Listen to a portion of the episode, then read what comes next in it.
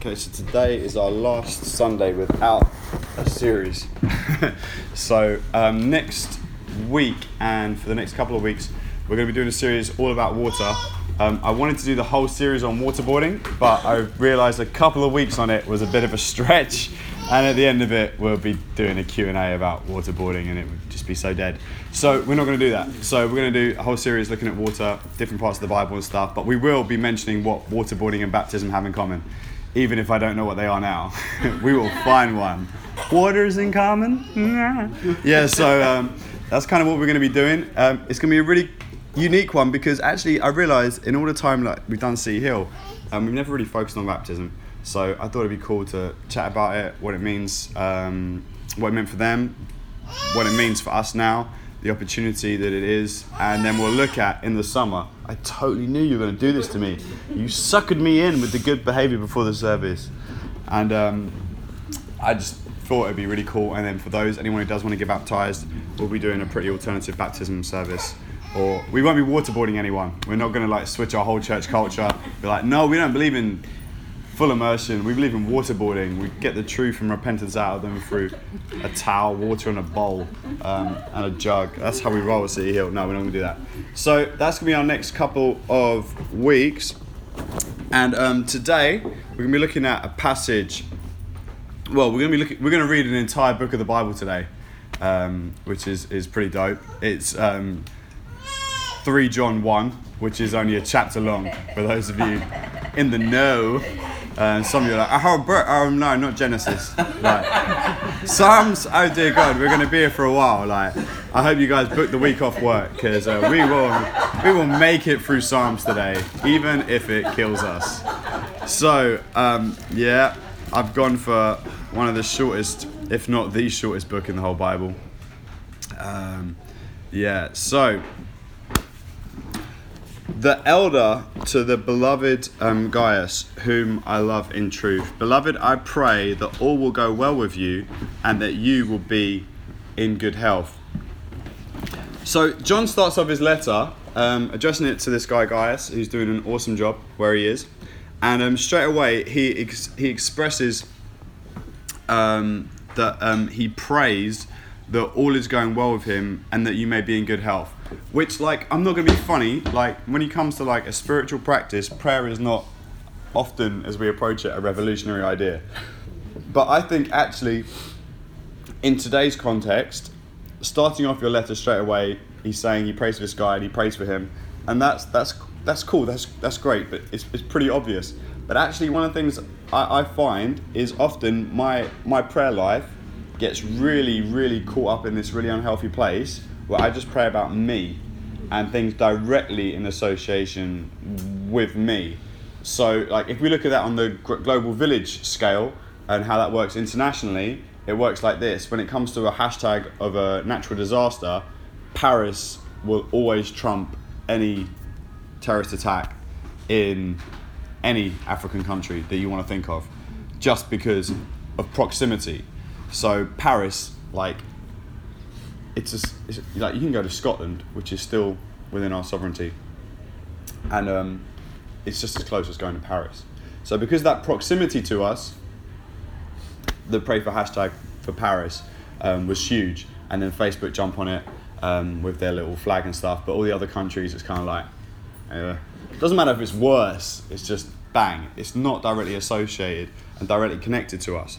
And so so often one of the things that happens is that we end up praying, I guess, just for us. And I mean, obviously, um, John knows Gaius, but I realise that even if I think about everyone in this room, everyone here right now, like how often do I do I pray for everyone here? Like I might do a, like a sporadic one, but one of the things as I looked at this passage here, like that was such a bait thing. But when I think about it, actually, that's a huge thing, and that's a huge thing that I don't do that this passage straight away, like we haven't got into anything deep, and I'm already getting mash up because I realize that my prayer life evolves around like, Lord Jesus, I have this need coming up right now. Lord Jesus, I have this want coming up right now, and it's like He's like my holy ATM, and um, that's not that's not who He is. And even if I remove money from the equation, I'll be talking to Him about the crisis I'm going through, the situation I'm at, and it's like meet with me, do this, da da da da.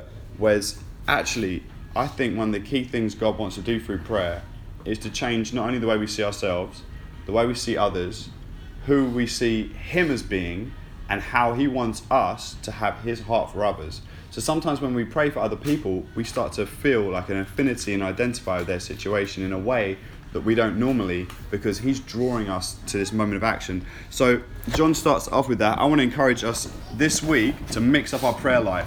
So whenever you're praying and you're about to pray for yourself, hold it for a sec. Put yourself to the back seat. Pray for someone you'd never normally pray for. Um, pray for someone who wouldn't be the kind of person you normally pray for in your normal week or, or evening or whatever. And so just grab someone completely random uh, and go for it. So he prays for him to be in good health and that all goes well with your soul. For I rejoice greatly when the brothers came and testified to your truth, as indeed you are walking in truth. I have no greater joy than to hear that my children are walking in truth. Like, he has no greater joy than to see people around him doing well. That's a huge thing. I've said so many times, like in City Hill history, I don't know if I've said it recently, but if someone can't celebrate something good that happens to you, they're not your friend. You can't have a friendship where people can't celebrate you. So sometimes things can be going sucky in your life, but that's the sign, the ultimate sign of a good friend. And here you can see John is a good friend and someone that I want to be. I want to be. A, I want to be a good, a good husband. That even if my job was falling apart, I celebrate my wife. I want to be a good dad. That even if my wife's falling, I celebrate my daughter. Those things are bait and easy. But like there are some friendships where you see like they go to that next level where they get something just ahead, and you're like, man, why can't I be succeeding like that? Why can't I be getting that contract? Why can't I be getting that opportunity? Why can't I be getting the opportunity to to do that? in this place in this time and sometimes we find ourselves not being celebrating not celebrating others and just celebrating ourselves and wanting others to celebrate us and there's something deeply disturbing about that when we want us to be celebrated but we're not prepared to celebrate others that's a health check alarm but also this is a great way for seeing around you and evaluating your friendships because there can be some people that we place as really key people in our lives but our, when you think about it, you're like, right, when's the last time I told Miss Hunter me and they went, yeah, yeah, yeah, but I just got a bigger TV. Or like, you're like, like, oh, this, this was going on, but yeah, yeah, cool, cool, cool. You know, enough about you, man. You're always chatting about you, bang. And then like, boom, boom, boom, boom, boom. And you're like sitting there like, raw. There have been some friendships down the year that I had people in my life that were kind of, I would say, probably the most important friends to me. But like, when I look back, I realise actually they didn't ever really want to celebrate me or anything that happened with me. They just always wanted me to celebrate them. And so, one of the good characteristics and the type of person we want to be is we want to be like John here. I have no greater joy. Not like, oh man, I'm pretty happy about this. I have no greater joy than to hear that you're doing great, that you're walking the right way, that you are full of truth.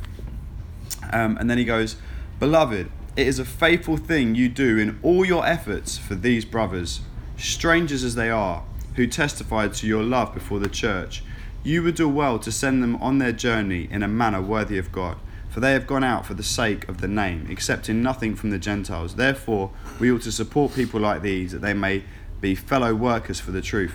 So, here what he's talking about is there's some guys that have rocked up and been a part of their church, a part of their local community, who basically are going on to do wider mission. They're going to do mission somewhere else. They're going to serve God in some capacity. And these people are going on and they're like, they've made a decision we don't want to be like a we're going to share the good news with people who aren't like us gentiles non-jews so these guys are jews so people who are different we've gone to share the love of god with people that are different from us so we don't want to be a burden. We don't want to be sharing the good news with them and sharing this gospel and then going like oh cool bro so that'll be like 1095 like what what you what yeah, what? So like they don't want to do that so they just go out in faith. So he's saying we've seen and we've heard guys saying that they came among you they were with you and they you knew that they were just going off there to do this and you've just supported them in that. That's a great great thing. Now when it talks about this it's talking about in relation to missionaries. But actually i don't i was reading this passage and that is what this is about and i'm not trying to twist this to something else. I'm just saying how it inspired me and spoke to me. It spoke to me in this way. I thought about us and i thought about if the apostle john knew of city hill and knew of us and he, he was to say these words about us It is a faithful thing you do in all your efforts for these brothers, strangers as they are, who testified your love um, before the church, ecclesia, the, the gathering, the people. Um, and you would do well to send them on their journey in a manner worthy of God. Now, we may have, like, for me, I didn't see that as missionaries. I saw that as anyone who steps foot in this church, anyone who comes here. Like, if we have someone come that we've never seen before, that we don't know before, like, I want John, I want more than John, I want God to be able to say this of us. It is a faithful thing you do in all your efforts for these brothers. That when a guest comes, they're like, that's it. They are getting loved, they're getting cared about.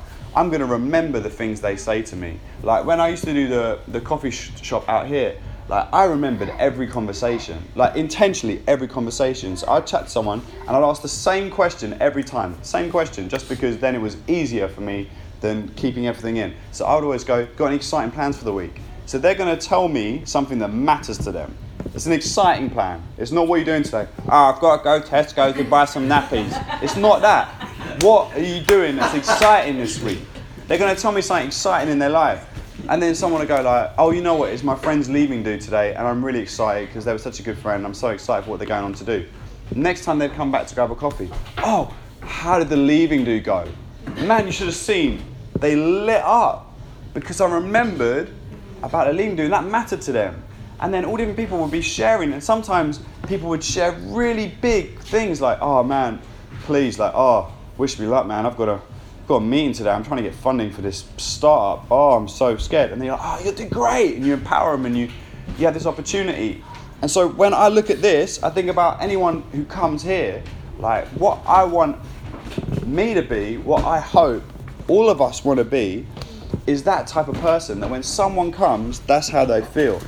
Now, because this kind of thing and this passage and others like it have impacted me so strongly um, this week and the last couple of weeks, this thought that like we are a place where someone comes and like we we don't just leave it to chance, but we are.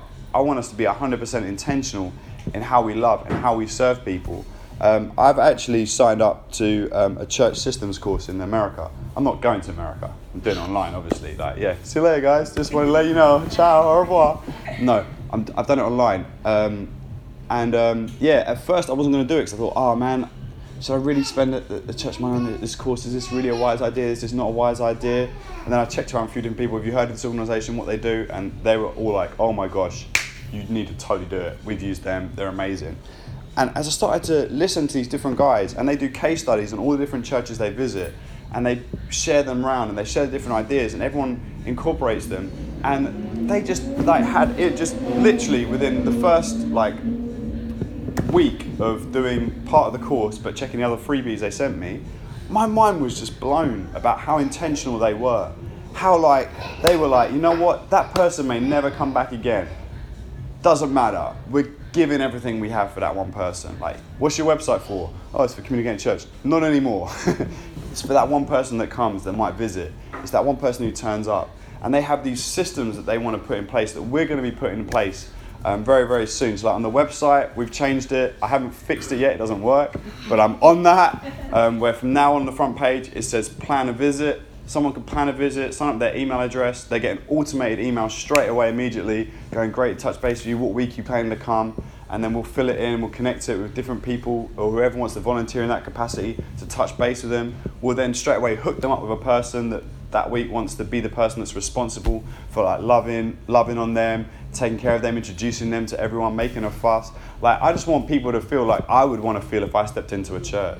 Like you hearing what I'm saying? Like you get there and straight away they're there. And not only that, through the automated emails, the three that will go out to them, the second one will ask something else about them. Maybe, oh, have you got any kids? We know they've got two kids coming, a boy and a girl from the conversation from the email they've sent us, which we, someone else has responded to. And then bang, there's gift bags with like little stuff for their kids straight away on the Sunday. You see what I mean? Because straight away, God is saying over us, beloved, oh, their friends are going to hear about it. Their friends are going to hear about it. He hears about this from other churches that are speaking about this because they've been blown away. I couldn't believe it. I was hanging with these guys. I told them I was going to Macedonia to preach a message and to do something. I told them I was stepping out in faith. I didn't ask them for a single penny. I didn't ask them for anything. And bang, they were there and the money was there and they gave it to us. We were able to do it and then someone's life got changed over there. There'll be people that will come to us in the coming months that are going to be here that are going to sign up for the website. Like, if you have a friend you're going to invite, go, oh, totally go to the website. Bang, they sign up. Bang, they get like VIP treatment. We'll find some red carpet, whatever, man. We'll roll it out like straight away. And then straight away, whoever's on the door that week will know, ah, oh, James, it is so cool to see you, man. We've been expecting you. And we'll make a fuss of them and then we'll plan something up for their second visit. Because literally this, like I started to think about how did Christ make me feel when I first met him? Now, I had a lot of baggage and I had a lot of situations, and I still, at different stages in my life, had a lot of baggage. And you meet him, and it's tough and it's painful and it hurts because you become aware of that. But ultimately, when I met Jesus, everything got lifted off. I felt lighter than I ever felt. I felt taller than I'd ever felt. I felt about 10 foot tall. It's just leaving in that way. And then I thought, if we are his house, when God talks about his church, talks about the house of the Lord, and he talks about his house, his family, I thought, who do we want to be? How do we? How are we going to make people feel? Someone may come here, like Marv for um, Christmas had a, brought a friend, so cool. I, she, she wasn't. She was like atheist. She wasn't even like I'm on the fence. She came Christmas and she loved it. She was oh it's really nice. Da, da, da. She hasn't been back since, but we made a fuss of it and that's awesome. But like I'm not saying if we did more she'd come back. No, but I'm saying she might have left even more buzzing. You're like, wow, I can't believe I met these guys and this is who they are and this is who they're about. And so, reading this, and therefore we ought to support people like these that we may be fellow workers for the truth. Now, he's talking about missionaries, but then I started to think about this. We don't know that first time guest that comes that one week, we don't know where they're going. You don't know where they're going, whether it's here or somewhere else. Say that person comes here, gets plugged into this church meets Jesus in a powerful way, and then we end up sending, sending Billy Graham on his way. You don't know. You don't know. I'm not saying it is going to be Billy, Billy Graham, but like, you don't know who a person is. And so we're, we're going to be the type of church that, regardless of whether someone is going to do amazing things for God, stick two fingers up and swear in the middle of the service. We don't know, but we're going to love them all exactly the same way because that is exactly how God has loved us. I've written something to the church, but um, some waste man who likes to put himself first does not acknowledge our authority. So if I come, I will bring up what he is doing, talking wicked nonsense against us, and not content with that, he refuses to welcome the brothers and also stop those who want um, and puts them out of the church. Beloved, I do not do not imitate evil. Now it mentions there about this guy doing really terrible things in this church. Now, in this case, these are really, really terrible things. Really terrible things. But like, I haven't been to a church where someone has seen me and gone like, "Oh, sunshine, back out that exit, please, um, round the side." Boom. Like, I haven't been there. I haven't. But I've been to churches that unintentionally do do things that say that. That do do things. Like I've been to one where they're going like, "We'd love to have some young people," and then they sang like the deadest song I've ever heard in my life like with these lies and that I was in it. And I'm like, you don't want young people here. You've said a lie to me. You're this waste man. You're, you're, you're running something that's meant to achieve this, but instead you're doing the opposite. You don't want them there. You don't want to be welcoming. You don't care about the person that's coming among you. You're doing your own thing, and then when someone's not happy, oh, bang, whoosh, out, see you later, ciao, cheerio. And like, that's not who I want us to be. I don't think we'll ever be the church that is like this absolute dipstick that um, John is talking about. But if we're not intentional with our mind, like sometimes when I come to church, I get so many stresses and things got in my mind, and Jody would be able to like cuss me out so quick. Luckily, she's not actually here. She, oh, she's reading. Jodie, she's smiling. She could cuss me out so much that I get focused on certain things coming to church that I'm so focused on that actually, if I was standing outside of myself, I'd be looking at myself going, You're a mug. Why the hell are you focused about that? Why do you care about that? But today, as we go to launch these new things, I wanted to encourage us all to be on the same page for here, but also outside of here, that we intentionally have other people as our priority. And that's how John starts the letter with praying for someone. Um, he says, Beloved, do not imitate evil, but imitate good. Whatever um, does, whoever does good is from God, whoever does evil is not seen God. And D- Demetrius has received a good testimony from everyone and from the truth itself. We also add our testimony, and you know our testimony is true. I had much to write to you, but I would rather not speak with pen and ink. Um, but I hope to see you soon, and we will talk face to face. Peace to you, and friends. The friends greet you. Greet friends each by name. So, even as he ends, like the last thing that I really felt God saying that, to share today, that even before anyone comes in through this door, it's great to have something where um, we can use different forms of media if we want. We can grab this, the sermon series download and we can use that media on our Facebook or our Twitter. We can send it to someone, we can invite them in all these different means and manners digitally. But um, ultimately, here he said, I had so much to write to you. So there's a lot he wants to communicate. But he goes, I don't necessarily want to write it in pen and ink. I don't necessarily want to send a text. I don't necessarily want to send an email. Um, I hope to see you soon. I want to talk face to face. I think there's a power in a face to face connection. And actually, if I invite my friend online and I send him a uh, Facebook Messenger or whatever, you know what? There's that.